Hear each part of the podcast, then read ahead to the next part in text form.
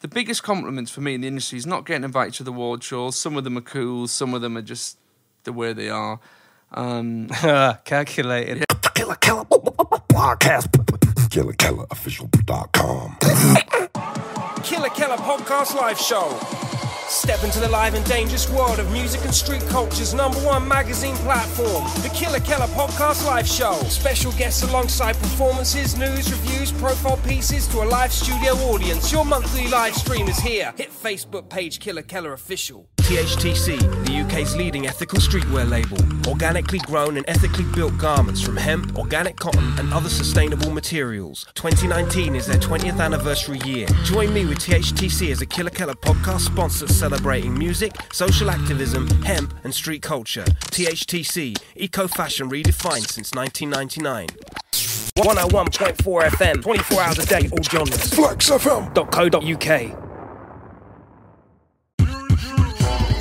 FM. created, Killa Kela. and we're here to talk about world music and street culture.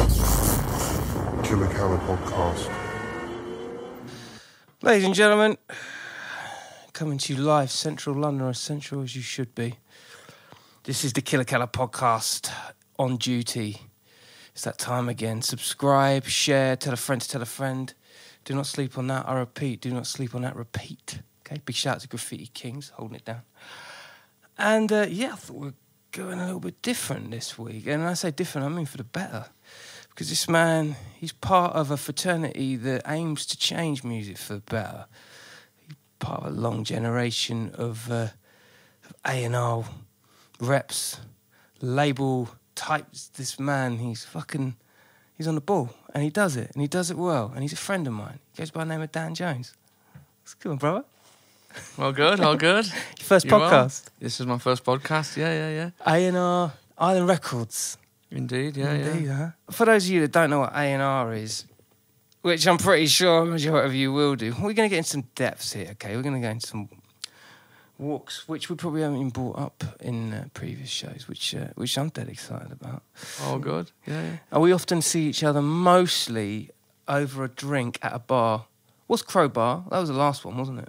Crowbar was the last one. Yeah, I love it in there. Amazing. I mean, if you come from that world, it's just like heavy rock, metal. Yeah. Just, it's just that is a solid jukebox. The people in there know their metal. Yeah, They know yeah, they metal. fucking Yeah, know. yeah. And you know what, as well, like you say, this that, that that era. It's an era, isn't it? In music, it's a it's a it's a, it's a style which leans towards that live venue esque, you know, dive barish. Like, I remember when 2003 4 when I was uh, doing PR for My Chemical Romance Mm-hmm. and they were playing at the LA2 like underneath the Astoria Yeah. and Death from Above 979 having a little gig there and like we got That's a venue as well, but that back in the day, that was yeah, it was. And like I remember like the press had came in house. It was with Susie Ember. Um and before she she's at Polydor now, but she she was doing it. And um we managed to get Gerard Way to kind of as soon as he finished the gig to go into the crowbar and then do a live set in there. And I remember like it was packed, it was mad. And they did quite a few Danzig covers. They, did, they covered like Mother by Danzig and it was just it. yeah, yeah, but in that, and it, it's mad because I always go back there now and I see where My Chemical Romance. I just think, whoa, no one will. Kn-. Those moments were before social media, and it's mm. say, that happened there. There's so many My Chem fans who go past and just mm. be like, Don't even think about it twice. It's being a place of yeah, they don't blink, and it's like that. That went down, and it was just, it was a mad, moment. Yeah, yeah. That's mad, isn't it? You you mentioned that you was into you know that genre, the metal, the more rockier edge of stuff, and your bro. Where did it all begin? Where did it all begin for you? It all began for me as a press assistant at Warner Brother Records. And when I mean press assistant, this is before social media. Like, I was really the guy in there who you'd literally get stacks and stacks of press that would come in over the weekend that would have ran on Green Day, the Chili Peppers, Madonna, REM. That was kind of like they were the acts that are holding up Warner's at that So what, time. da- what dates are we talking about here? I, I started in August 2003. That's when I started. Oh, yeah, yeah. So we're talking Chili Peppers are Mm-hmm. just released, by the way. Sugababes were kind of surfacing on a pop world. Yeah, yeah, they were th- they were there on. Then they were they were via Lon- London Record. When I joined, it was WEA London Records, and then midway th- during my, I was at Warner's between 2003 and 2008, and during that period, it it went from WEA War- London to Warner Brother Records. Like it change. I think it's when Korda Marshall came in, and he brought in Muse, Garbage, Ash, and they kind of they were part of Infectious, and that hmm. all became hmm. frontline UK repertoire. So it kind of all merged then, and that's when Green Day American Idiot came out. We had Deftones on the label, The Streets Whoa, were on the whoa, label. whoa, like yeah. original Pirate Material came out. Was Lon- that was London Records. Was it London Records? That, uh, six seven nine. Six seven nine. So that flowed. That mm. was one of the labels that flowed through WA London Warners.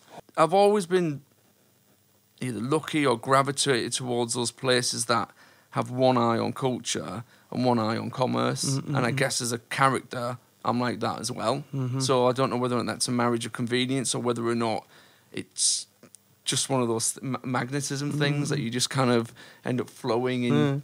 like down that river. I Yeah, guess. yeah, yeah. That's right.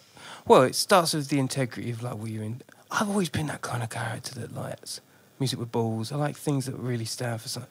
Anthrax, Public Enemy. When those guys came together and did it, you know, fucking eleven-year-old me was I lost my shit. It's the whole idea of it, like being. Hundred percent, hundred percent. And it's crazy because I remember being at Warner's at the time. We had Gallows at the time, and there was a lot of people excited about Gallows. And Le- they did a they did a cover with Lethal Bizzle at the time during the first wave of grime.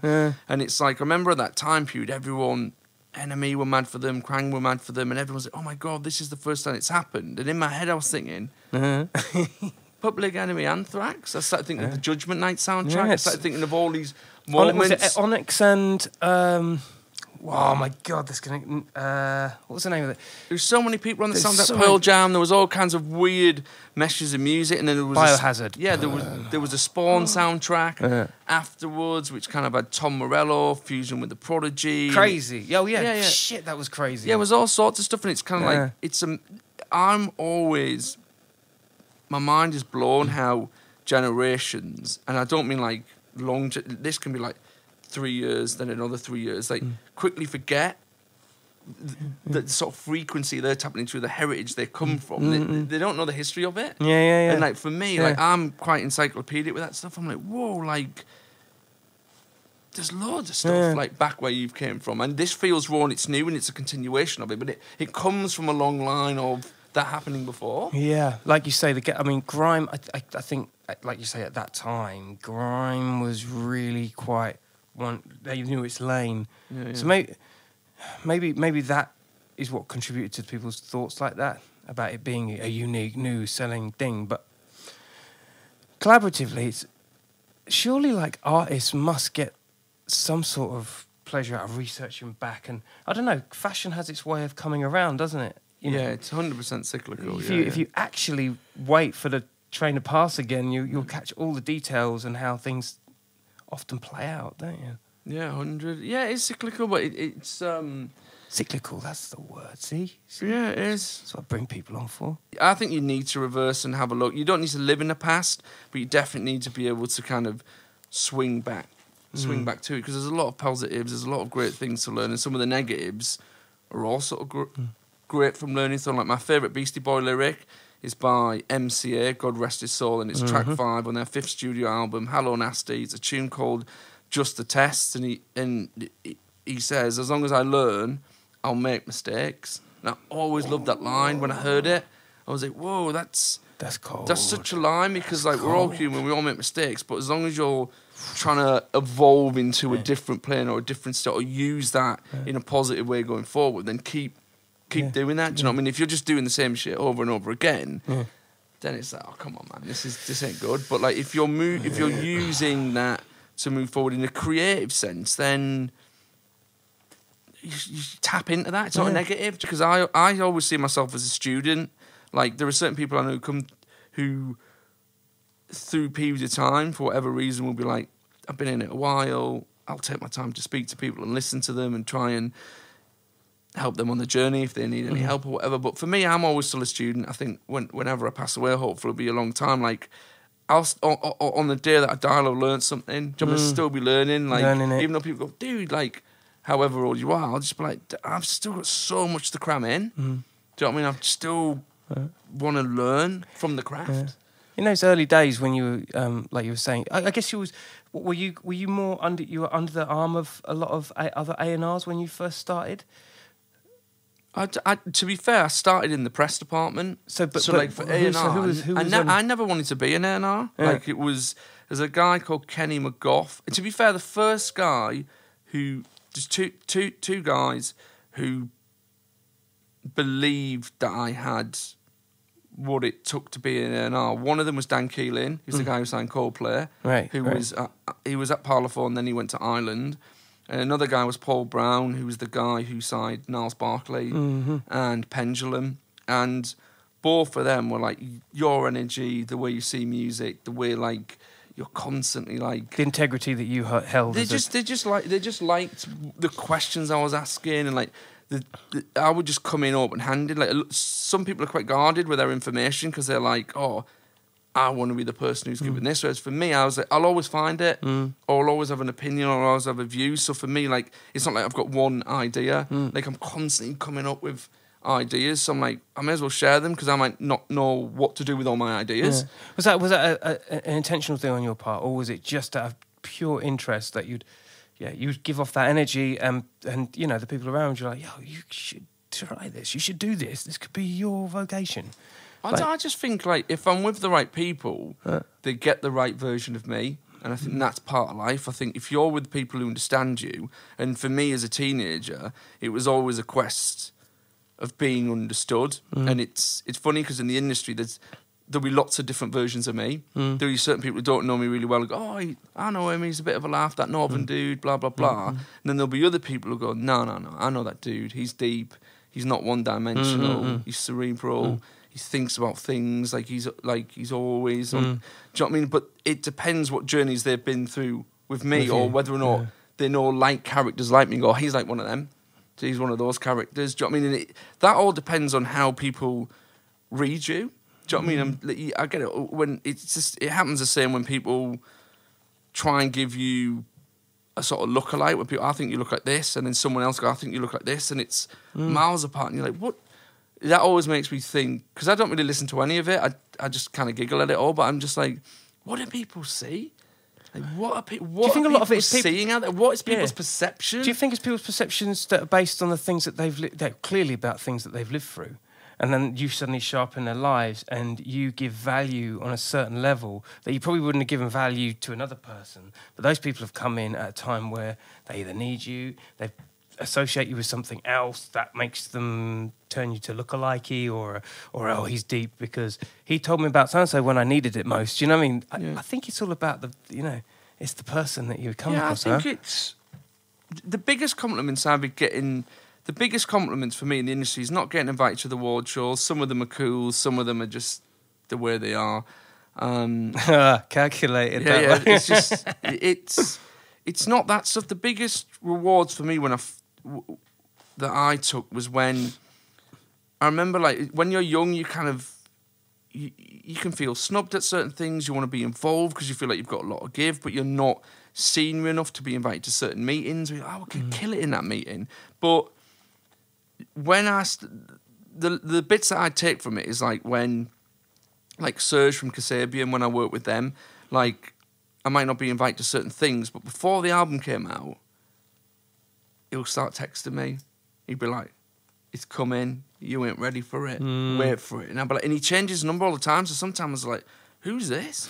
I'm like, Fucking "Oh, hell." it's Serge. It's Serge." Do you know what I mean? But I know what's happening with those texts. Do you know what I mean? And then eventually I'll get to hear it, and I know for a fact that it doesn't matter how often we talk, how frequent it is. Like I know he's waiting for my opinion on the hmm. record, hmm. and he he wants my opinion on the record. Do you know what I mean? And like Plan B would be the same with things. I remember like he would ask me things, and it would be like, "This guy's not going to bullshit me. Mm. If this guy doesn't like it, why doesn't he fucking like it?" Mm. Do you know what I mean? And for me, like that was the greatest compliment in the world. Like when I signed Kano, there was a few people trying to sign him around the time of just before Made in the Manor, and Plan B and me were trying to do it. We helped make a few songs on that record, and um, I couldn't do it in a spot where I was at, and then I moved and I did it somewhere else. But the reason why I ended up doing it, Rich and Kane were just like, you were always there. Mm.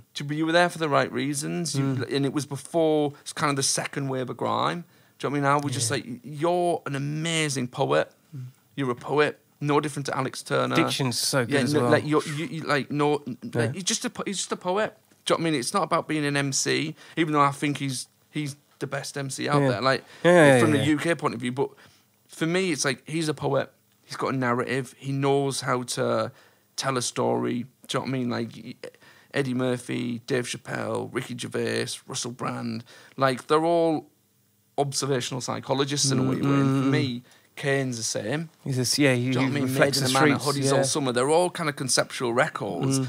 that don't really warrant a chart position because they're just there to be tapped into whenever you need to tap into. Just Mm. to go, what was going on in 2019? Mm. I listened to this kid, oh, that was going on. But it must have been going on between 2016 to 2019. True. Do you know what I mean? And then what was going on before? Do you know what I mean? And that's why I always like Kane because he hasn't ever compromised his sound for commerce. He's just told his journey, and because he's a good storyteller, people wanna people will turn up for the journey. It feels evergreen as well. Whenever you hear a story, of, a bit like Nas Illmatic, it's like you can still put it on and it'd be like, yeah, it resonates. Of it, not just an era because it shit doesn't really ch- change out there.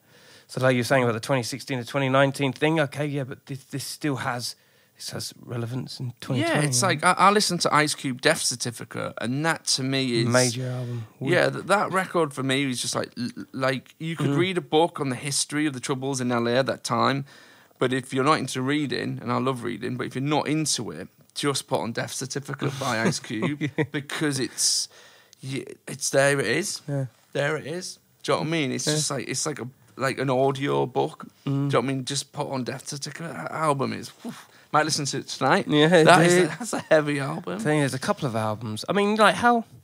I mean, this is like, this is a very broad subject we're getting into, but you know, in terms of hits and good albums, strong albums, things that take it all the way. And we did speak about this before. You know, um, across the road with, with Red Hot Chili Peppers.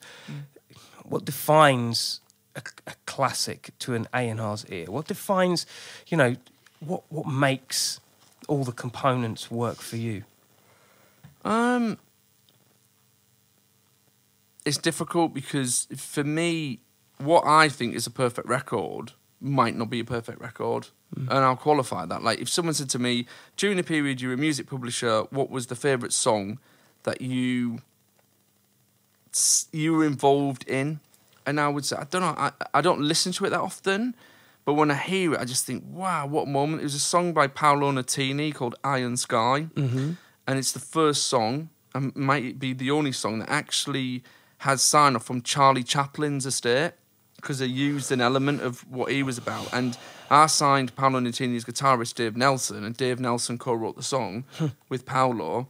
And I remember that time Adele, did she either tweet it, and she must have tweeted it because I don't think. She, well, she's on Instagram. I don't follow her on Instagram, but like she tweeted it, and she was like, "Wow," basically like, "Wow," like check it out. And um, that performance, and it was his performance at Abbey Road of that song. Like you could play that now. Anyone, whoever's listening or watching, Paolo Nutini, Iron Sky, watch him. Paolo Nutini.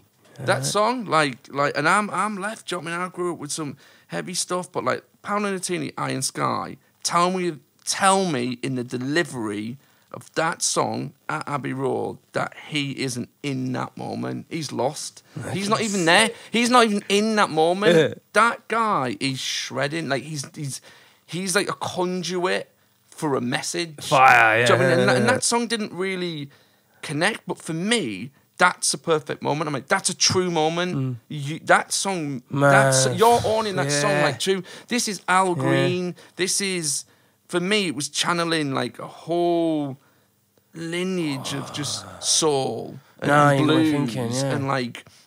I was like, wow, this is big. Do you know what I mean in terms of commercial success? I mean, I've had all sorts of success from all kind of different range of artists. I mean, I remember when I signed Taio Cruz's publishing Mm. at the time, and I, I haven't really spent that much time with Taio, but I knew Jamie Binns, his manager.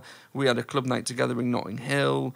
He told me that the deal was available, and I just joined EMI Music Publishing, and a lot of the conversation is we need more top line writers. And Taio had his ear to the ground that time.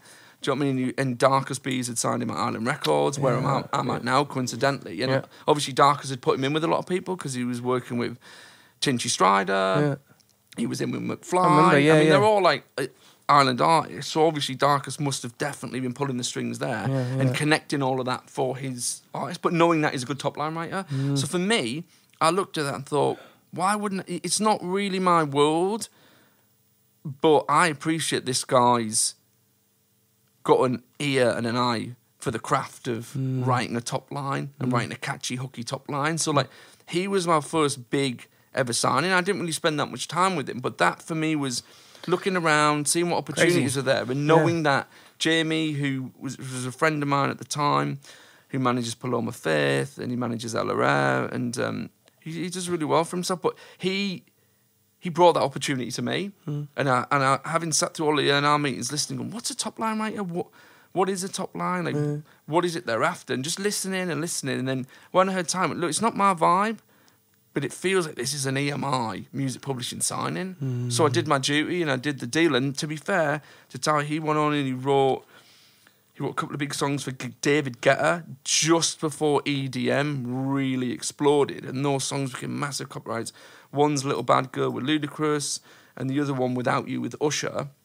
He wrote, so they became massive copyrights. So then you can look like a sort of genius because it's like, mm. whoa, you've got this vision across and- different pla- you know, yeah, different and like he was genres, ASCAP yeah. singer songwriter of the year, which is a big deal in publishing, two years in a row. but obviously, I signed him. So like, but the the culture of what it was about wasn't really me.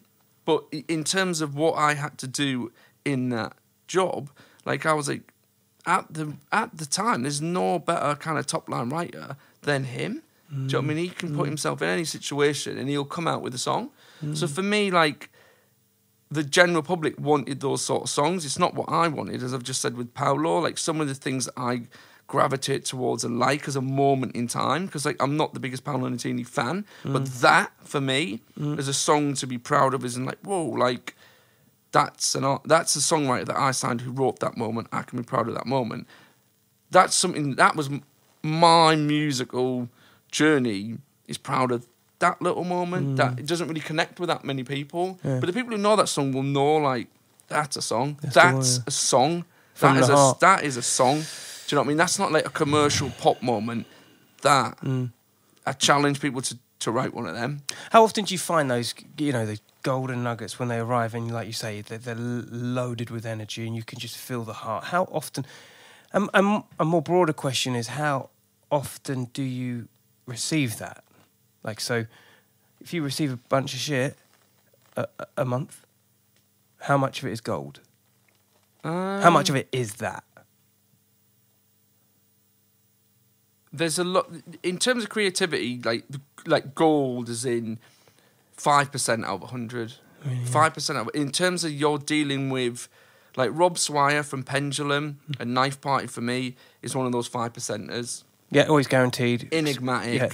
creative innovator he's mm-hmm. not a copycat he's just tuned He's a study. He's a study of- tuned yeah, into a Yeah. different channel what he's creating like that whole scene for EDM for me like what he what Rob Swire did was there was a lot of other people around at the same time who I feel were more PRable they were more sociable they were more in the circles Mm-hmm. and saw what he was doing and did their version of it and made a lot more commercial success from it Yeah, I'll go with that. do you know what I mean? But they were all drinking from from his. I went Mm. and I was in that scene quite a lot. I signed Nero, obviously did Pendulum, I did Knife Party, and then a lot of people were bringing me, me stuff, and I was like, I don't really need it because I've got, I've got, You got a creme. I've got that. Yeah, You yeah. I, I don't need this.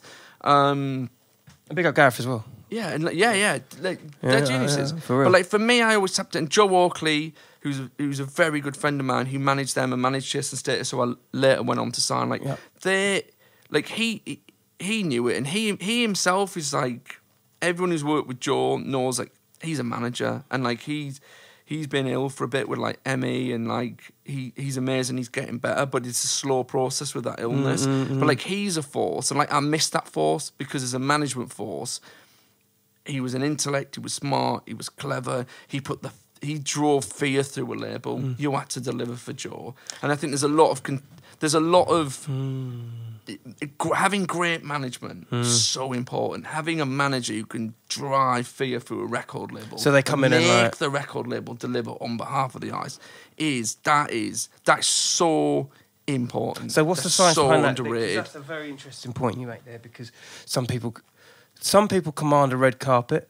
Yeah. Others are just like, well, well, they're just passing through. Yeah, we'll, we'll pass through your office and give you a wave, kind of thing. Mm. It's different when, like you say, there is a real, you know, iron fist coming through the fucking place. What's Mm. the, what's that feeling within the office? What's it feel like? You want to deliver. Like everyone wants to be successful. Ev- like you're not. I where I'm at now, Island Records, and this isn't a PR in Ireland. It's just where I am. It's it's why I decided to go there. Like it's a very. It's got the balance right. It's, it's an amazing place that has duty of care for the staff, for the artists. It's um, everyone gets every point. There's not like like I'm one of the older characters there. Do you know what I mean? And for me, like He's a young boy as well. yeah, it's it's mad me thinking that, but like uh, like everyone's aware of the points of reference. Hmm. Everyone gets it. Do you know what I mean? If a video's played, everyone gets the points. Everyone gets the cultural points of references. Everyone knows the lineage. Everyone goes, I get it. They're just on it. They're just yeah, I get where Mm. that comes from. It's kind of like like i- if someone's looking at a mood board, people get it. People go, oh, I get it. It's Wes Anderson meets X, Y, and Z, and it's like that's just there. Does the does the lineage does that um, diminish or, sh- or shrinken with every genre and every artist that comes in and tries to break the mold? Like, is it harder for you as an A and R or a marketeer for that matter to not pigeonhole but to try and find the space within a person's record collection that is like, yeah, that fits there? Is it get does it get harder?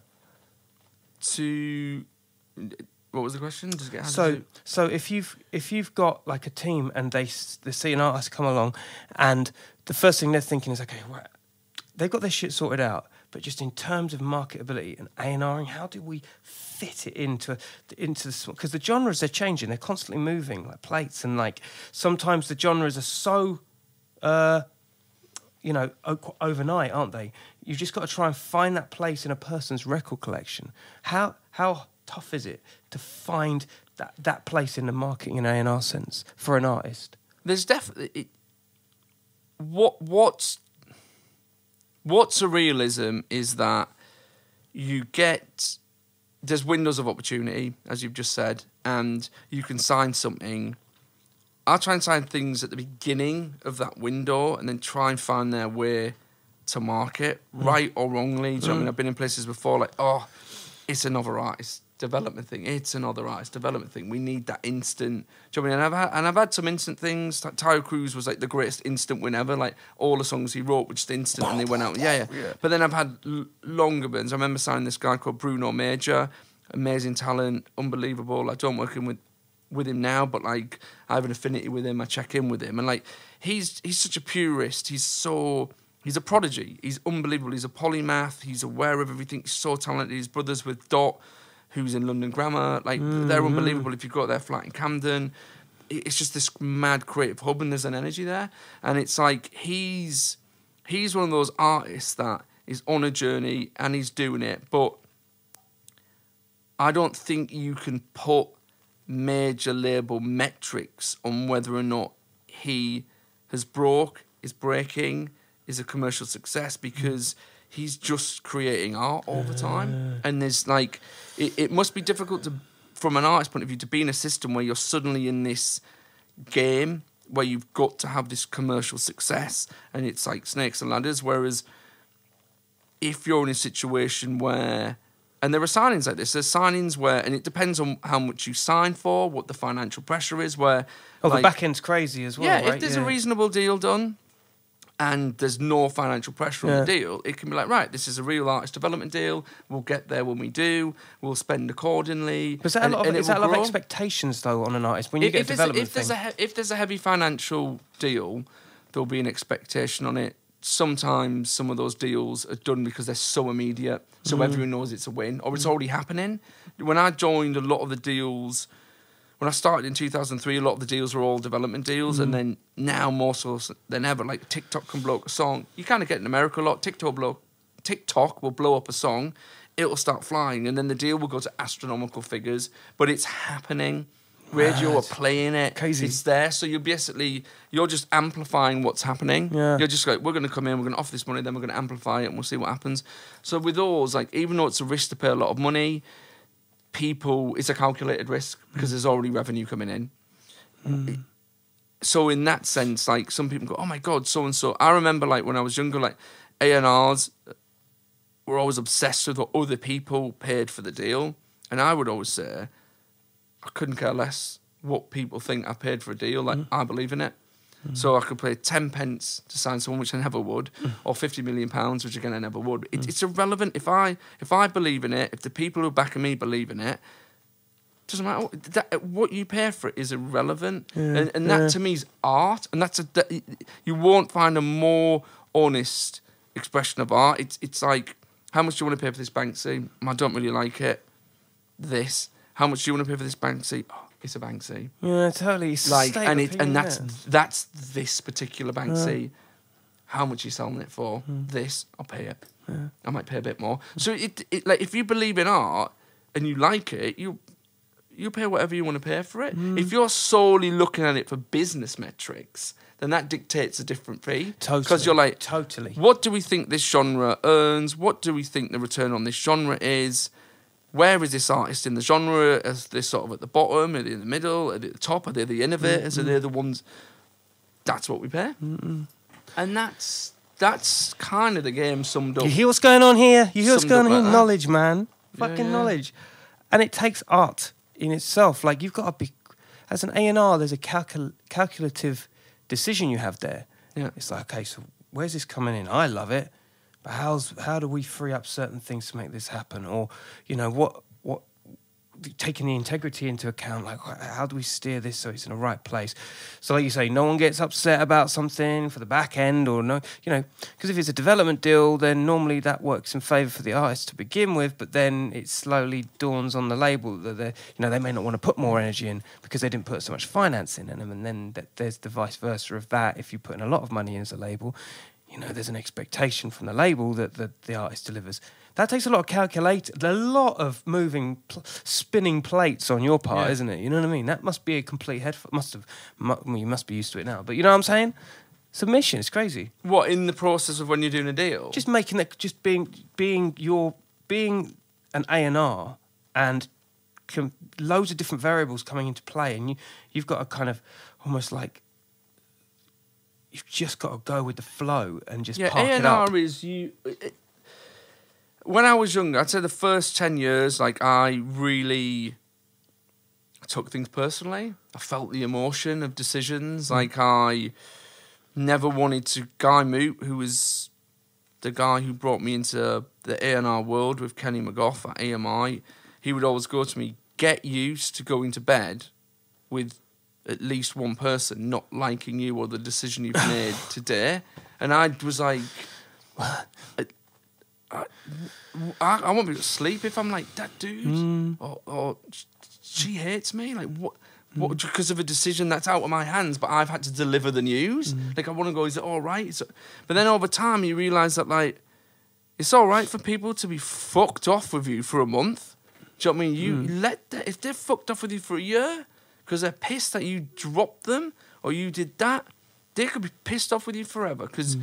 they had a trust in you that you were never going to let them down, and now you're delivering the news that they never thought you were going to deliver. Mm. So you have to, you just have to stand by Yeah. the decision, or you just have to, or you have to fight against it so you don't make that decision. Mm. Do you know what I mean? I remember once there was an act that um, there was an act that I ended up signing, and this was part of that journey where I, I had to. I felt the emotion at the time. I'm not gonna lie, but like over time, I've learned how to kind of be like, I, I've got a duty of care of the artist that I'm working with. That I've just, you just got to keep going. You got to keep. fo- You can't take things personally. It's like. Artists business- are sensitive as fuck. Business though, man. business, Like they yeah. are super sensitive and.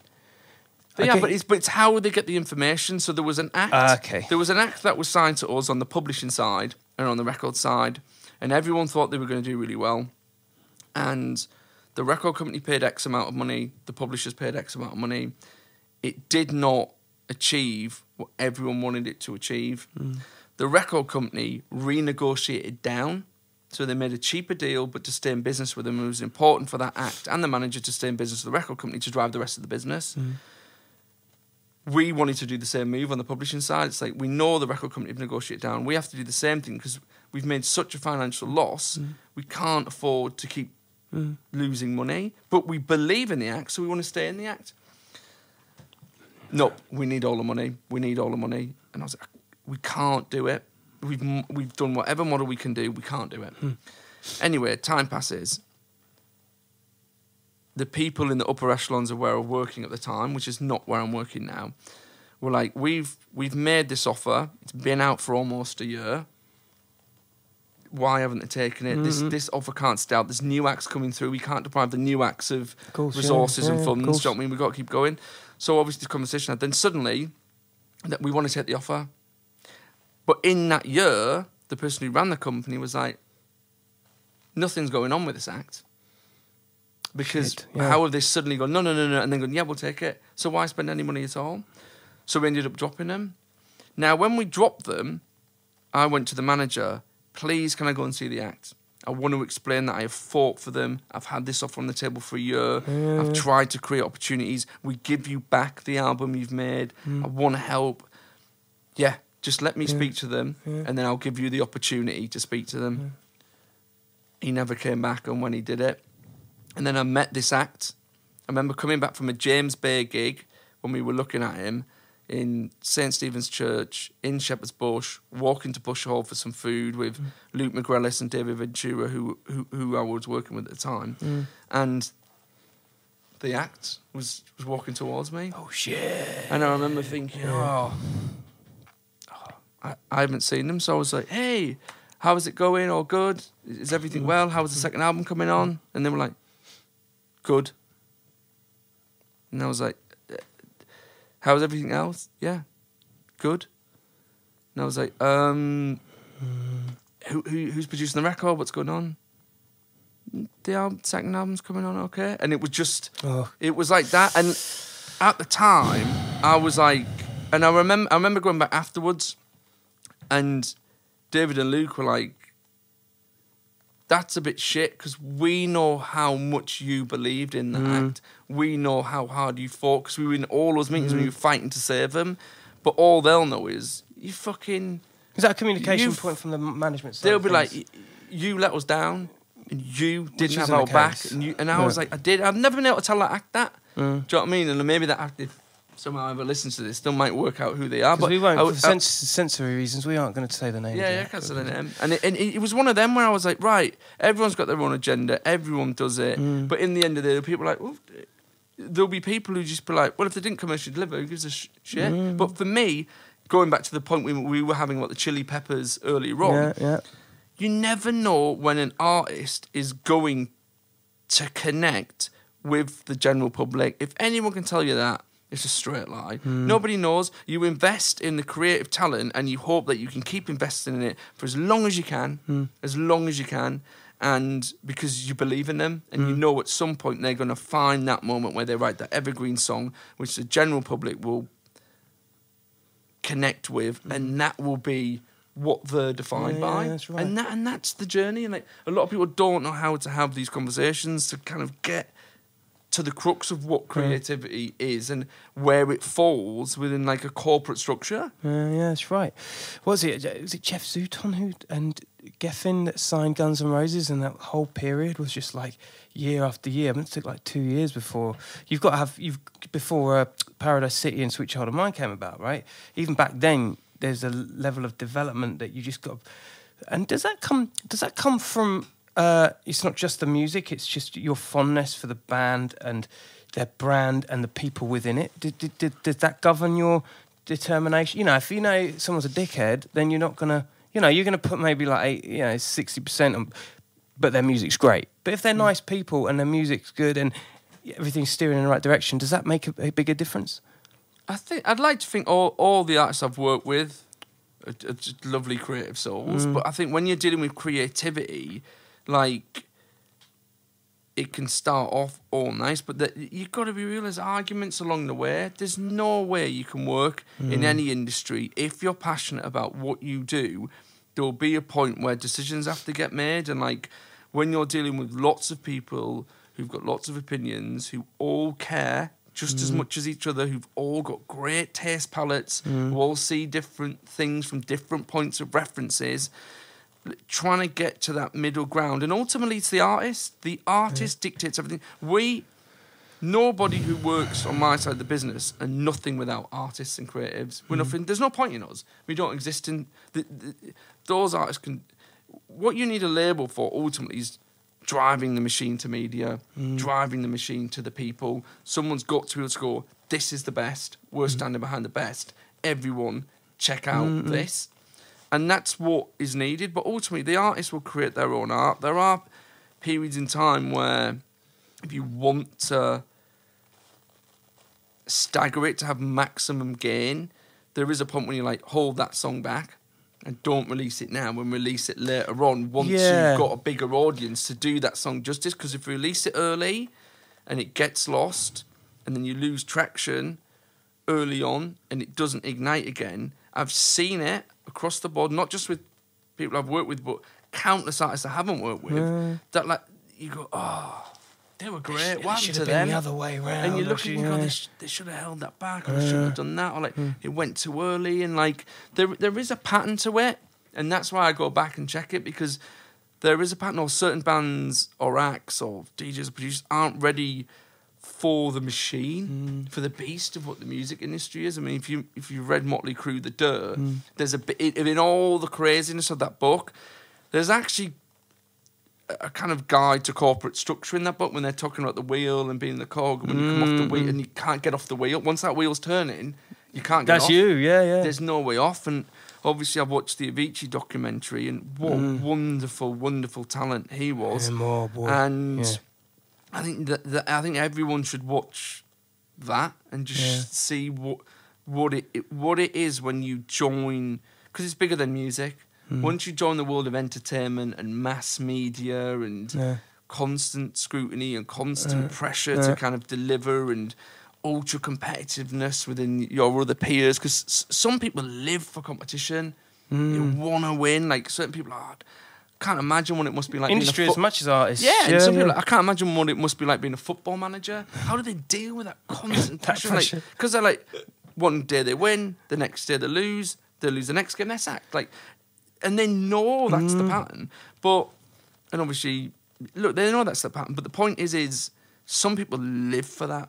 Some people love that. That's what Mm. Yeah. they, they're- that's what they are as an It's entity. laden whereas- with hindsight, isn't yeah, it? Like other people aren't. Other people are just true, beautiful creatives who just have a gift and they they haven't thought about the other stuff.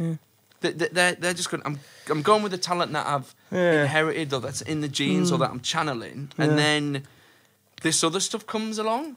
Yeah. What from an like- artist point of view? You mean from an artist's point of Yeah, view? look, there'll be Yeah. artists. There'll be Liam artists Gallagher, I think. Liam Gallagher, I think holds that. He, there's a charm about him. I don't think for a second he thinks too, too far into the mechanics of the back, the back end. He's just kind of like he embodies that. You know what I mean? And that's what he is. You know what I mean? He's that kind of guy. I Yeah, he's, he, he- he's he's a, he's a purist. But the one thing I'd say about Liam is he's. I'll I look at the campaigns that that Warner Brothers have done on the last two, and they're great. And w- what's great about them is Liam's 100 percent engaged in that. Mm. Like, I don't know because I'm not involved, but it doesn't look like he's missed a promo opportunity Mm, I agree.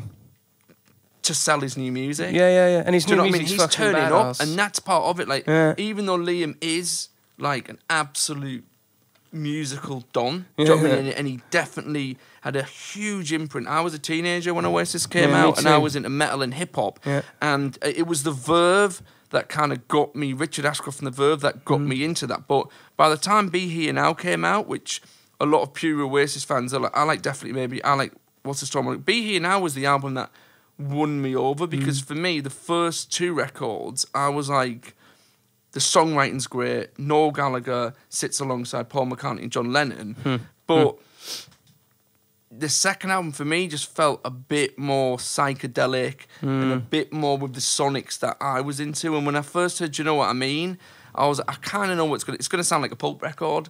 And when it came out, it was this really elongated, proggy, like Yeah. drawn out, like kind of rock tune. I was like, yo. Yeah, I know This, what's this? I know what you mean. I Do you know what I mean? And like Fade In-Out, which is track seven on that record, has Johnny Depp playing slide guitar, and that that's a proper rock jam. That tune, and I that's was like, that's crazy. Is that a fact? So he's on there. Johnny Depp plays slide guitar on that song. Yeah, yeah, and it's like Whoa. that that that tune is like it. It's just a vibe. Hmm. Do you know what I mean? It's not like I'm. Oh, check out this. Like it's it's no one's. It's not. It's just a vibe. Do you know what I mean? But like, it's a groove, and like sometimes I had this conversation with someone recently. It's like. w- The way DSPs are now, you've got to get into the song straight away. If people aren't hooked in, DSP, what's that? um, d- Amazon, Spotify, Gotcha. d- Okay. all, all- the of Gotcha. partners, like digital service providers. All, all of those pe- all of those peeps. Like it's like instant, instant. Everything's instant, instant, instant. Mm. If you're ill, I, I'm ill. I'll take some of these. Like I'm better. Like everything is instant now, and it's like, what's happening to the? Could Pink Floyd exist now? That's what I'm thinking. Can Bowie? Do you know I mean? L- listen, Radiohead. that first first song once on Pearl Jam Ten, like it takes about two minutes or a minute and a half to get started. It's just Mm. this whirling, kind of ethereal, big tunes. yeah, and then it kicks in. But you couldn't have that now. Do you know Mm. what I mean? And Fade In-Out to me by Oasis, that is a groove. It's a jam. It's just a riff that just keeps, Mm. it just keeps riffing out, and it's just like it's not like an Oasis classic. It's not like a snappy three and a half minute chorus 'em, though. melody. It's just a vibe. Yeah. And for me, that's what drew me into Oasis was like, oh, they've got this other side. I Mm. know they can write nice contemporary rock songs, but they've got an edge. Yeah. And they had they always had that. Like, You bring need it- those tunes Yeah, that- bring it on down. Yeah. Columbia. Like Yeah. they always that's and Supersonic. Those are three songs off off definitely maybe that I connected to. Like as a I was a, in metal and rock at the time, and I connected to. And on What's the Story, Morning Glory, it's Morning Glory. Hmm. I was like that. fucking Dun, dun, dun, dun. That- I was like, whoa, this. I like it, but like you know. just the energy. The energy for me, I was like, if I was to connect with any Oasis songs that have got a bit of my energy Yeah. on them, they're, they're the tunes. Yeah. It's like roll with it, and I was like, oh, I can't stand roll with it. like, do you know what I mean? Even now, I don't like that song. I'm a big just rock and like, roll star. I like oh. that tune. I, I like rock and roll. Yeah, that's got a swag. Cigarettes and alcohol's got Yeah. a swag too. But for me, the groove is supersonic. It just like had this hypnotic groove, like the psychedelia of Col- psychedelia of Col- psychedelia of Columbia was mm. just it had a thing. But yeah, like roll with it. I was like, I don't. I'm not having this at all. We're talking about songs that have surpassed like decades, and that ultimately is the the biggest result and mission, I guess, for any A and R. I mean, talking about Red Hot Chili Peppers and thinking, mm. like you were saying earlier, and thinking back to like, would that person actually be making money who signed, you know, who signed fucking Red Hot Chili Peppers? Probably not. But then doesn't doesn't the heritage and the and the, the the longevity of it that makes up for that, doesn't it? What do you think? Yeah, I mean, I, it's go back to what I said. You never know when you're going to you're going to make it. And I guess with Chili Peppers, like when they originally signed, they had three or four albums where you could tell they were fans of Parliament and Funkadelic. And I remember chatting to Johnny Cigarettes, who at the time, like, if you win, if any act wins an NME award, the NME award is that yeah. and like it's his hand doing that. No way. Johnny Cigarettes. Yes, he's a journalist, and he he was married to Phoebe Sinclair, who's Red Hot Chili Peppers PR. Right. So when I joined Warner Brothers, I got to meet him through that, and I remember having a chat with him, and he said to me at the time, "When if you rewound back when Chili Peppers released their first album their second album, and if you rewind back to when Green Day released Dookie, and if you told me, because literally Red Hot Chili Peppers were playing a couple of dates at Hyde Park, and Green Day American Idiot was was was taking off, and I was at Warner's during that time. I went, if you were to tell me that in the future these two bands were going to be the biggest musical exports out of America, Hmm? every single journalist would just cry laughing. Do you know what I mean? And it's like the evil. He's like it's. He's like sometimes like you live in this complete surreal world where Mm. like you're just like, what? But from an A&R point of view, Mm-hmm. Yeah, I was you've going got to say. to know that Yeah, from you've gotta day forecast one. it. You've got to go in 25 years' time. Hmm. This person's going to be selling out Wembley Arena. Hmm. Like you've got to know that now, and like all the decisions where, where you're making, you're thinking now, but you're thinking 25. 10, 30, you're thinking legacy, you're thinking, are they going to evolve? Is something going to happen in their life that will influence them to write that? Or when that happens, hmm. is that going to be the creative spark for them to go, "Y- yo? And, and, and it's, it, it, that's the challenge.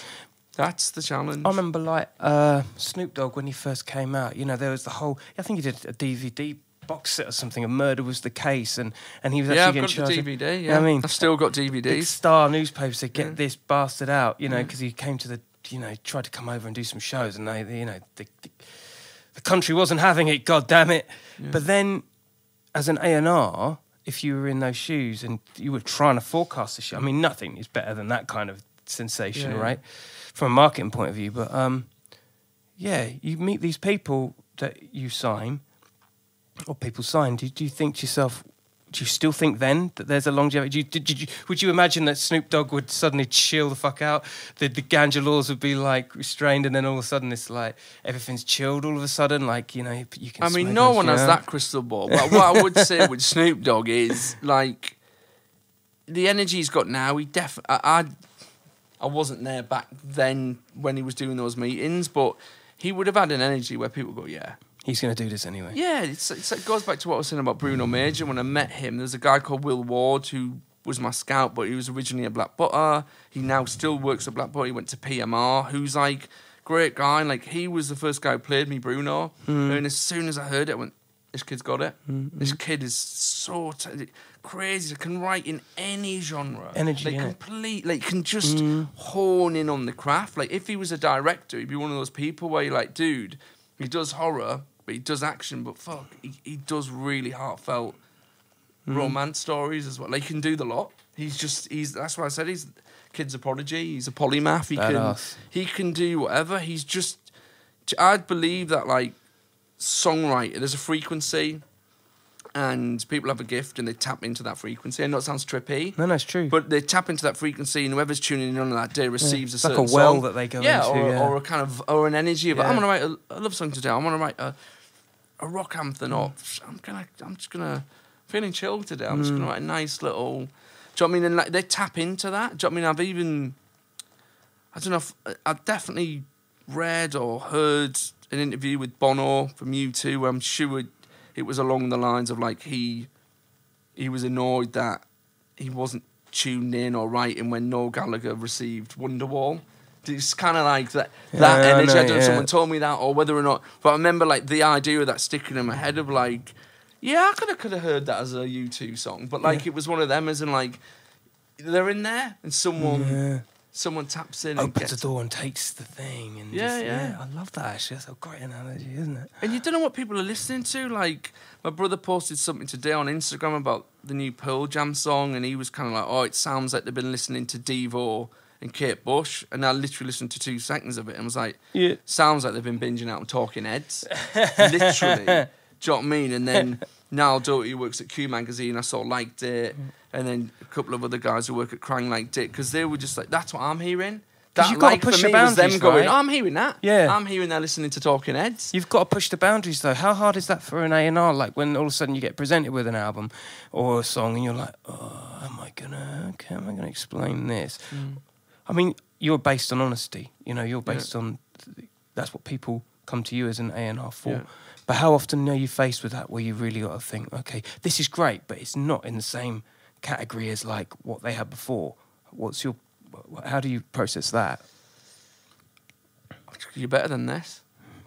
Those are the Yeah, words. so you're better than this. Yeah. Like it's, it, it, I like the vibe, I like the energy, but you're just better than this. Mm. You know you are. Like I think if you're hitting it from honesty like that from the off, and it's not BS, then like it's just easy to do other things. It's hard. It's harder to be truthful if you come from a place of non-truth to start off with. Yeah, people know you as being the go-to guy of honest yeah, and and, and definitely where I'm yeah. at now, I'm just like, there's no like. How can you lie about creativity? Yeah. Like I'm not a very good liar. Like if you ask me a Uh. question, I'll be like, oh, you'll tell. Dope, I'll yeah. of be like, oh, what? Uh, do you know what I mean? So for me, it's like I'll just be like, mm. But with art, if I'm into it, I'll just be like, fucking, this is. The play it yeah. again, play it again, man. We are gonna kill it. Fuck, and it gives me this energy. Do you know what I mean? Like, is, it the fir- is it the sound first before any branding or videos or anything? Because a lot of things are quite video and brand led nowadays. Like if you're straight music, I see music visually, like I hear it and then I see it. Yeah. Like I can, That's I'll play out a yeah. scene, or I'll play out a movie, or I'll play out. Like I remember when I used to manage Pixie Geldof, um, she was in with this producer called Ludwig, and they were doing. She she released we released one album, and um, it's a pretty cool album, man. And um, there was there was bits in it when I was like, man, like. She was like, what? And I was like, this song, like, I can see a, a an LA setting. It's all grey, it's all black, and there's digital rainfall, but it's blood, like blood's falling digitally.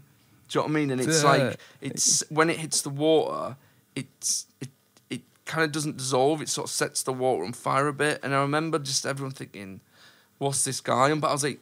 That that song's creating this image in my mind. That's what I'm seeing. I'm just in this grey, barren landscape oh. that's quite minimalist, but the rainfall's blood, and it's really like sl- it's slick, but like when it lands, it kind of burns a bit. Like that. That's just what I'm. that's that's crazy. and it, it's, Wow. but it's true. Like when I listen to certain songs, I just I see certain scenarios. That's the that's almost like upfront on first ex- experience of the song. That kind of makes sense as an as a good A and R. If they can if they can envisage that on the immediate impact of a song, Yeah. then arguably they can you can forecast. You have a vision for the forecast of how it's going to work and how things. Are. So I get it when you say that you know, seeing past the first year to the ten years to the twenty five mm. years and knowing what that trajectory is. That's yeah. that comes with that. I think. Yeah, it's difficult. Certain art, like, it depends. Look, artists make it because artists want it. Full stop. Like if you, And the management want it as well. I yeah, guess. but the artists have got to want it. Like amazing management can see it in an artist and just drive it on through. But amazing artists have to always be up there, and artists will mm-hmm. drive it through. Like artists are those people who they get told no, they get told no, they get told no, they get told no. Fuck it, I'm still Mm. going to do it. Mm. Where the danger is, is those artists who get told yes, yes, yes, yes, yes, and it becomes really easy. Yeah. Like, oh, it's just going to happen. Mm. And you're like, whoa, you need to find that balance. It's not just going to happen. Like, mm. you have to. it- it- It's not like you. If you're in academia, you don't get A's at GCSEs, get A's at A level, get a first class honours degree, and then go, that's it, I'll put my feet up now because someone's Yeah. going to hand me like a million pound job. It's like, no, you've, you've got yourself in a good, strong position, but you've got to keep doing that forever. There's no. Whoa, I'm- look at Simon Cowell. Like, that dude works his arse off for his money. That Mm-hmm. he's on a plane backwards and forwards, and I don't care if people are like, oh, but he flies. For, he's earned the right to fly whatever class he wants to fly, and also fuck, yeah. that doesn't take away from jet lag. Hmm. Do you know what I mean? If you're like in LA on Monday, then in London on Wednesday, then in wherever on Saturday, then back to Japan on Monday, then back to LA, your circadian rhythms, your body clock, that's gonna all be off. Do you know what I? So it doesn't. Matter what money you're getting. you- That's, that's, that, that's gonna take its toll, and it does take its toll. I mean, I look at Hmm. that year where we lost David Bowie and Prince, and like ultimately for me, yeah, I remember that. what those guys were channeling painful that was was, something else. They were carrying The youth. Earth lost a lot. Yeah, like that was a big creative year of. There was a lot of creative souls who who left us that year, and it's Mm. just kind of like I think that was the year when George Michael died at Christmas time Christmas, as well. yeah. And it was just like all of these like Terrible. immeasurable culture genre defying artists who have who've lived like a hundred lives in one life Yeah. who still don't feel like they're gone because their presence is still here. Like I, I had that with Freddie yeah. Mercury. Yeah. Freddie Mercury and Queen always feel like someone else is discovering them every year. Like I heard a fact the other day that That's so true. Bohemian Rhapsody, the DVD, sold over like one one one point seven million copies. And no one buys DVDs. N- not anymore. Like, Crazy. what- that- Crazy. that's a serious Crazy. volume of DVDs. Yeah. All those people either big Queen fans or telling their children about them or just getting or new it. Mm. people learning about Queen. Glee kind of Yeah, audiences. and you're like, well, that brand keeps going. I think that about ACDC. I think, Yeah. like, when they were touring, I think they were the second biggest touring act of that year or that two years when they were touring a few few, years back. When uh, Brian Johnson, I think, lost his hearing and Axl Rose from Guns N' Roses had to step in. But it was like, what's going to happen when all those members pass away? Because people are still want to hear those songs live and go out. We've and- heard about Ozzy now. He's you know, got beards, yeah. Parkinson. You know, like, is it what, Parkinson's? What I think so. happens there? Yeah. Like, because you can remake a film or you can reinterpret something, but how would you keep the music? How would you keep the music alive? It, obviously, there's catalogue and you can keep syncing it and you can keep it in the public conscious. But how would you keep the experience of Hmm. the, that live experience alive? Like, that's why I'm really grateful when I look back at certain acts and go, I saw Tom Petty live at the Royal Albert Hall. Mad. Yeah, I've mad. heard Tom Petty's live vocal in there, and he's gone now. Yeah. No one's getting that again. Live is Like, everything. yeah, Yeah. that's that's gone. Do you know what I mean? I was there. Yeah. I've seen Tom Petty live. Like stuff like that for me is like that's where the magic is because you're like you're having an exchange, and in that moment, that's the fandom. Like they're with you, you're with them. There's however many people in that space, and it's.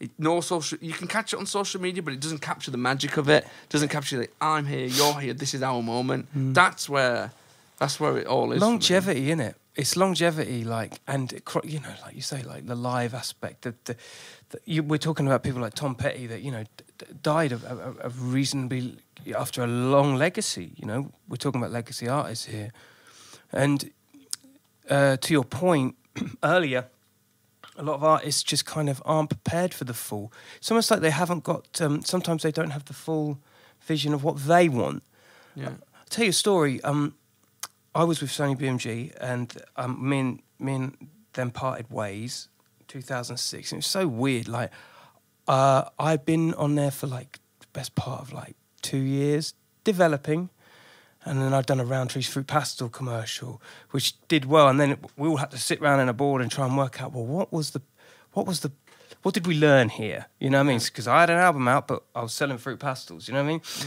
And then all of a sudden, yeah, like I was with BMG, then that turned into Sony BMG, and then I remember just being confused and like thinking to myself, well, I had the I, I had the vision of doing something as a bigger commodity to expose myself to a more commercial audience, thinking that it would be okay for an album to kind of follow through in that respect. They left the board meeting thinking, well, because you know you could just as well do an album that does that, and there's me beatboxing, blah blah blah. But the time that they just couldn't see it, and I remember being on stage with Pharrell at the Essential Festival, I think it was, and I got the call saying that you know they dropped us.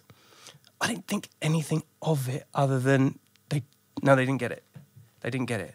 Maybe I didn't get it. Maybe there wasn't enough uh, give on my album that could have predicted that kind of level of commerciality. Maybe I was too Radioheady. Maybe I was up my Prince ass or something. But I never for a second thought, what am I going to do now? I hate, I hate Mike Pickering for what he did to me. I love the dude. He helped me. You know what I mean? I didn't think anything of it other than, right, well, I've got to just re up. Let's go on. I know where I've got to go. Yeah. Do you know what I mean? I think a lot of artists, I don't think enough artists think like that because it's the be all and end all, isn't it? When you hit the, the pearly gates of a record label, um, to many people, especially people that have parents that have huge regard for the, the old guard and they want their, their kids to succeed. It must, it's quite hard for, for bands and acts to really face that reality when it ha- happens, right? getting dropped if it happens. Um, yeah, it's the same. I mean, it's I've seen it with a lot of executives who get let go. Hmm. Do you know what I mean? Who've given their lifeblood, time, energy, hours, like hmm. to it. It's difficult. I mean, from a creative point of view, I'm just trying to think of examples where you look. You can. I've seen artists get dropped and then it'd be the best thing in the world for them. They go hmm. off and they become bigger, better versions of them. I've I've seen an artist get dropped by a label, then have someone in the wider corporate structure of that company get a massive sink, and then that label re-sign that ass back to the same label. But that's happened a few times. Um, and then get dropped again by that label. um, I've Damn. seen. I've seen artists find. I've and I'm, I'm talking some of the biggest contemporary artists that we've got at the moment. I've seen labels put on showcases for them, pay for the first EP, pay for the first demo, and then not sign them up, and then another label sign them up, and they go off and become the thing. Hmm. I've seen artists be signed into the corporate grouping in a different territory, and then everyone in our territory, the UK, pass on it, and then it's signed into a different corporate group for the UK, and then they become humongous. So it's kind of hmm. like it's a strange, it's a strange being. But the the whole point is like someone getting dropped is not a negative thing because they're going to Exactly. do whatever they're going to do because mm-hmm. whether or not someone says they don't believe in it or they don't think it's right is irrelevant if if the artist believes in it and, and the management and the team around that artist believe it it's going to happen happen anyway, it's yeah. gonna ha- it's just it's happening do you know what I mean it's happening I've seen artists be on a label Yeah. get dropped by a label the the the album they release independently, which they might source funding from their fan base, be the biggest selling album they have. Hmm. They then sign that those rights into like a corporation and then sign three other albums that don't work, and it's that one album where they were on their own Mm-hmm. who was where the magic was. Do you know what I mean? So there's so if you're creative, it's not the be all and end all. It's, it, it, it- it's, it's not the be it's not the be all and end all, but ultimately, the way I view my role in a major label is if I'm signing someone, I'm I'm not trying to drop someone. Like hmm. I'm trying to make it work and work and work, and everyone in that label is trying to make it. The people I work with at Island are just they're, they're wicked, man. They're like hmm. they're family, and it's like we're all in it together. We all care. Otherwise, we we wouldn't chase the deal down. Mm, we're, we're not a market share company. We're not trying to sign things just because they make commercial sense. We're trying to sign something because we believe in the culture, where it comes from, what the message and the music is, mm. and who they are as creative entities. That's why we sign them. I think there's a sweet spot to A&Rs in the same way there's a sweet spot to producers where um, you're in that perfect place of being able to look back at some of the best artists that have had their careers and you're looking forward into the new shit. And I, that, there is an age bracket. I swear there is. I think you're in that sweet spot where you're able to forecast based on some of the things you've seen at the back, to some of the things that are happening at the front. It must be a really fucking co- cool place to be, huh? It, it, it is. I, I think that's why I think people always blows my mind when people don't like the aging process. Yeah, yeah, yeah. I'm like, there's so much to gain from getting older and experience Yeah, yeah, and learning. in- like, and like yeah. when people hold on to youth, like I'm just like, I get holding on to the energy that keeps you young, but from an aesthetic point of view, I'm like, I don't get that. like, I, there's so much more. Like I said earlier on, like I just want to keep learning. Do you know what I mean? For me, that's the goal. Just connecting with similar minds, similar energies, and that's what inspires me. Obviously, like you've you've got your look, you have got your swag, you, you mm. kind of you always want to come correct, sort of thing. But it's kind of like I think you will because you you you just you dress appropriate to who you are as a person and stuff. But yeah, I don't get the the fear of age thing, but I get to the point that you were making about there's a sweet spot. I guess there is a sweet spot, but you have to earn that sweet spot. Hell and yeah. ultimately, you only get the sweet spot because you earned it and you were listening and you were you, you were trying to find it. Because I, I definitely see A and R's who are younger, who are they've got to go through the moves. They've got to win that deal on their own They're a for the little bit first green. time. They're a little bit They green. ha- yeah, they have to be able. Like for me, you aren't an A&R person. You are not an A&R person unless you can close a deal on your own. You can convince the solicitor, the manager, the artist, the family you are the person to guide this person's life and career in the right way by listening to them, amplifying and encourage them. You are not A&R. You might be learning the ropes of hmm. it, but I had to stand on my own, and all those A&R people who have really made it and had careers, there's a point where it's all on you to bring bring this artist into the company. See? It's all on you. Oh, G's inside the bill and tell it like it is. Exactly. Know your know your craft and own that shit. yeah, yeah. Yeah, that's that must be such a job getting your climbing that ladder and each Yeah. each elevator stop, ringing the bell, saying, "Look, I've got this. This is happening." I'll go upstairs and tell them upstairs. Go up to tell the marketing, tell the head of marketing, tell the solicitor, tell the. I mean, yeah, it takes some fucking Yeah, you- balls with those big machines, man. Yeah, you're having really a does. lot, but it's the same on the marketing side. If you're in marketing, it's there's a lot of pressure on marketeers Hmm. because you've got A and R going. I've signed this record. I've made this record. Everyone thinks, like I said, I don't like using the word hit, but everyone thinks this is the moment. Yeah. So when you've got managers going right, the video needs to be like this. This you've got press going. I need the song to go out here in order to align it with these photo shoots. Hmm. You've got sync going to the marketing person when we've got this potential opportunity. So you're gonna have to move, and the market have got control. This whole mad oct- octopus. Do you know what I mean? Where there's all these different things, and it's like so. There's there's different label. There's different different creative bits of the label that all have their own little battles and wars. It's the same like if you've got a killer song. And you've and, and your Instagram's flying and the marketing plan's intact. The video isn't right. Mm-hmm. Yeah. We need to release it. We need the video now. Like How, mu- how much of that? Just sorry, just while we're on the subject. So, if you had a delivered record and it was fucking pinging, how, how from that moment there, how long is the lead up time to a release Uh, between you and the no market? rules. There's no rules. No rules. Like, uh, you could sign a record today. It could come out. What is it today? Uh, it's- it's Wed- Wednesday, the twenty second. Yeah, Wednesday. It could come out Friday. Really? Do you know what I mean? You could sign a record that had already been out a week, Really? and now you're going to keep adding. So there's no rules to There's this no per rules. se. There's, there's no. It's changed in There's that- no rules. I think Yeah. ultimately when you sign it and you start building and you you you plot a plan. If you're signing an act and you're just you're just building, you're building. If you're going for like we want to win the BBC sample next year, Yeah. then there's a plan. Then there's Yeah. a we're going to have to do these things. Like media are going to have to see certain things. Have you sold out this venue? Are you growing on socials? Are you? Do you know I mean?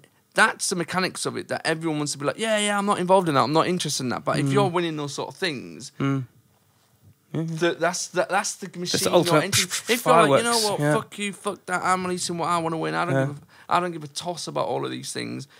Do what you're doing. Don't mean just just make the art go. In a wily make kind of way. into it. Yeah, just do it. Just stick do it, yeah. around. Just make those big songs where everyone goes, yeah.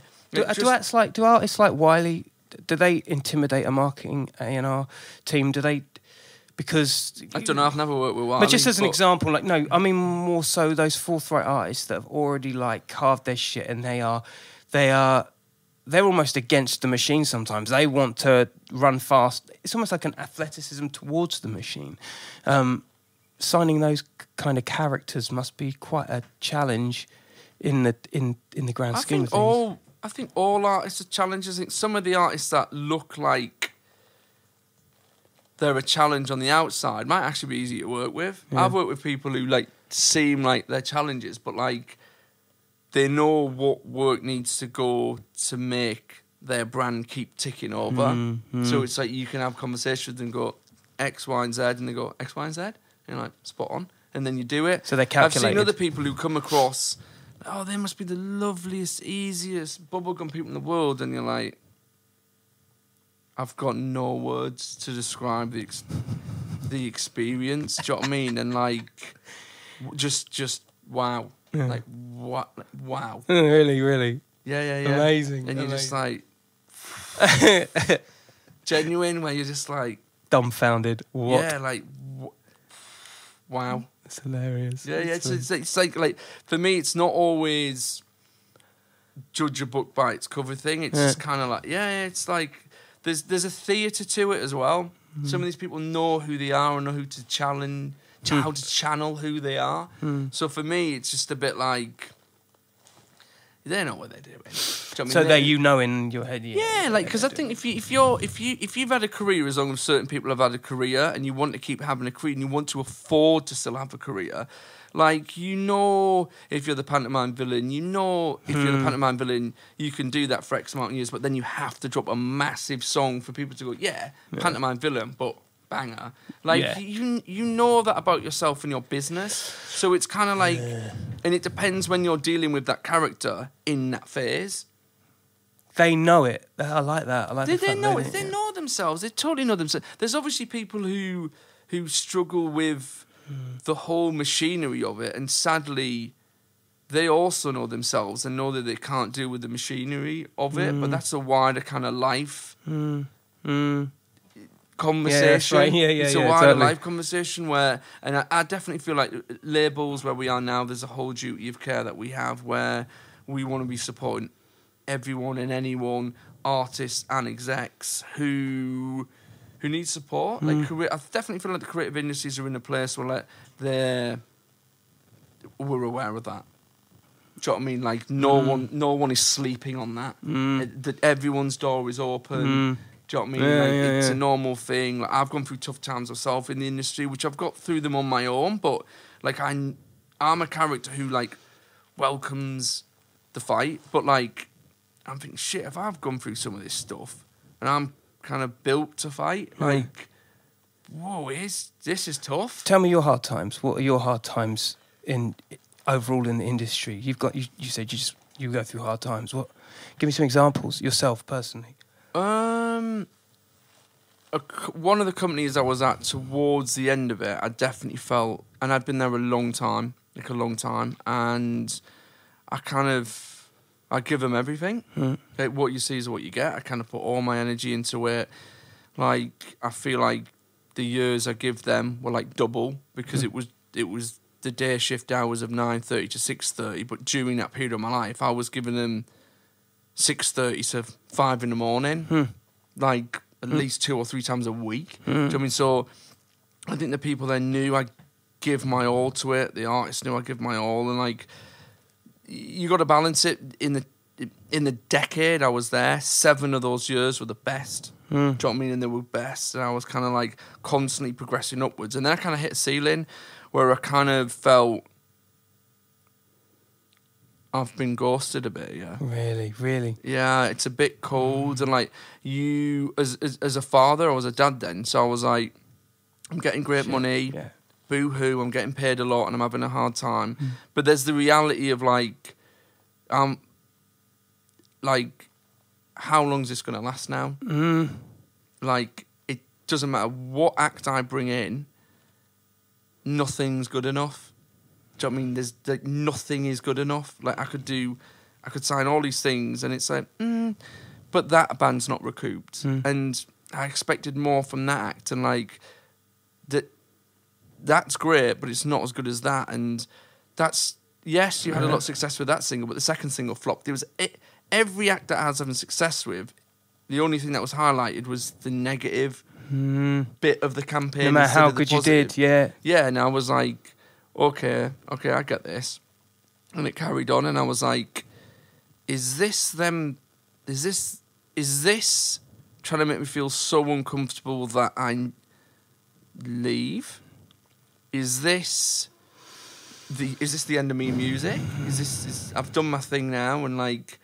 Do you know what I mean? I'm hmm. like, whoa. Is I this how it- is this I how it plays out? Now. Yeah. Like, I, I've got so much more to offer. Yeah. But where it got dangerous was, and I love coming to work. I've always been happy with the music. I never felt down. I love all the artists because you have your internal relationship with the people you're working with, mm. and then you have your external one, which is the wider music industry.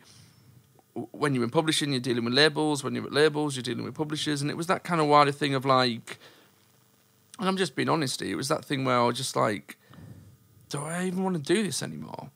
And when that question entered my head, I was like, okay, like this is a hard time. Hmm. The fact that it's the fact that it's a complete rational, considered thought hmm. that I've just had with my wife, hmm. like at seven thirty in the evening when I've came back early one night and gone.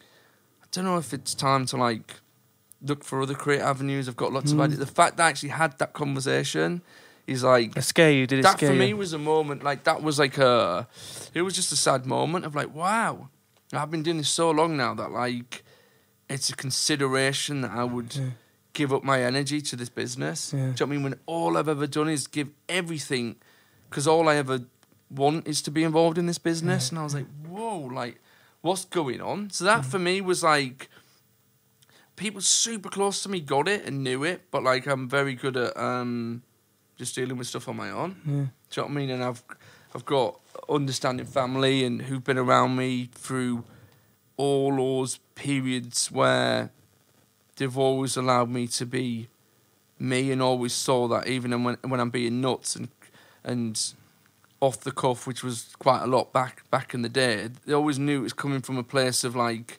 love and hmm. passion and kind hmm, of hmm. them not wanting to rein my energy in. Yeah. I think it's damage limitation. Like if you're able to own your own um, faults and mistakes, because you were saying you, you do you you quite like dealing with things yourself. Yeah. Is that is that a protective thing that allows you to you know okay well if I if if that takes a hit it's my fault.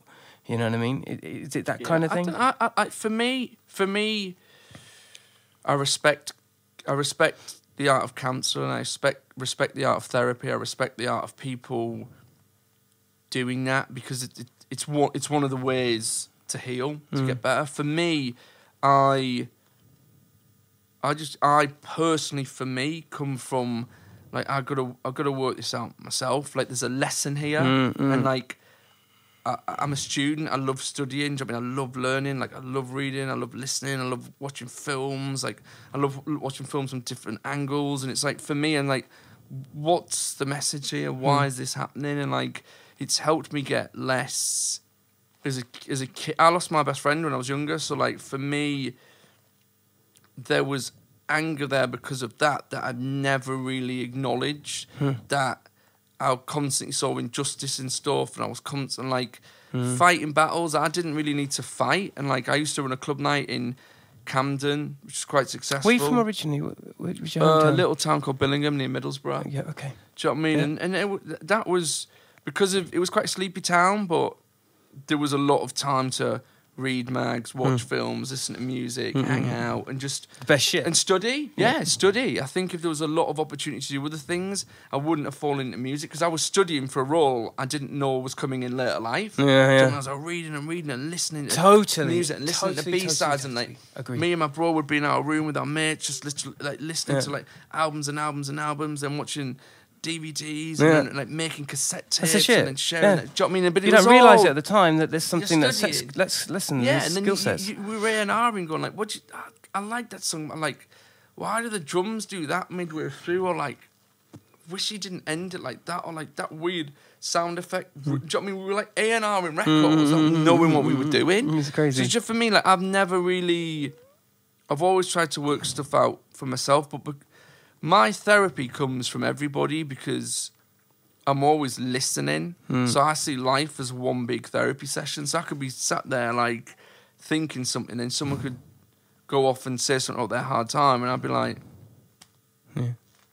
Yeah, "got it." Do Yeah. you know what I mean? So it's free therapy. podcast It's- world, man. Yeah, it's, It's yeah, surreal. it's free therapy. So I was sort of doing, yeah, when people are learning from podcasts, I was just doing that from normal hmm. conversations because hmm. as much as I can talk and people who know me can go, I can talk Mm-hmm. and I can do it, Mm. I'm always listening. Even when I'm talking, I'm listening. I've noticed Do you know I mean? you. I'm taking I've- photographs everywhere. Like I'll know, I know where everything's positioned. Like I, I, when I look around the room, I'm like, all right, I, s- Mm. I see where it all is. I see what the vibe is. What do you see here? I see a podcast studio. There you go, baby. Yeah, yeah, yeah. Um, I want I, to. s- I see a nice Notorious B.I.G. RYCA Buddha. Buddha, I've got yeah. one of these. Yeah, you I love. RYCA. I love RYCA. tight, hold Shout out RYCA. Shout, out out RYCA Ryan Dave. Callanan. What what a talent he is. I know, man. I know. My the, my house is a bit like an art museum, and there's a lot I of love that shit. There's a lot of RYCA pieces in Yeah. there. I've got a lot of RYCA pieces. Oh, I love I'm a big fan man. of RYCA. Hell yeah. And on that note, let you creatives go about your business. You've just been schooled by a craftsman in his uh, in his career, you know, a man of uh, of many uh, opinions and ideas, and you know, bringing things to fruition every fucking year. Thank you so much, Dan. I really appreciate you coming through. Pleasure. A&R's Thanks me. finest, Pleasure. Pleasure. legendary. All right. Stay locked on the Killa Kela podcast. We're going to give it to you raw. Don't forget to subscribe. You stay lucky. Don't speak to any strange women, especially. All right. Cheers, brother. Peace.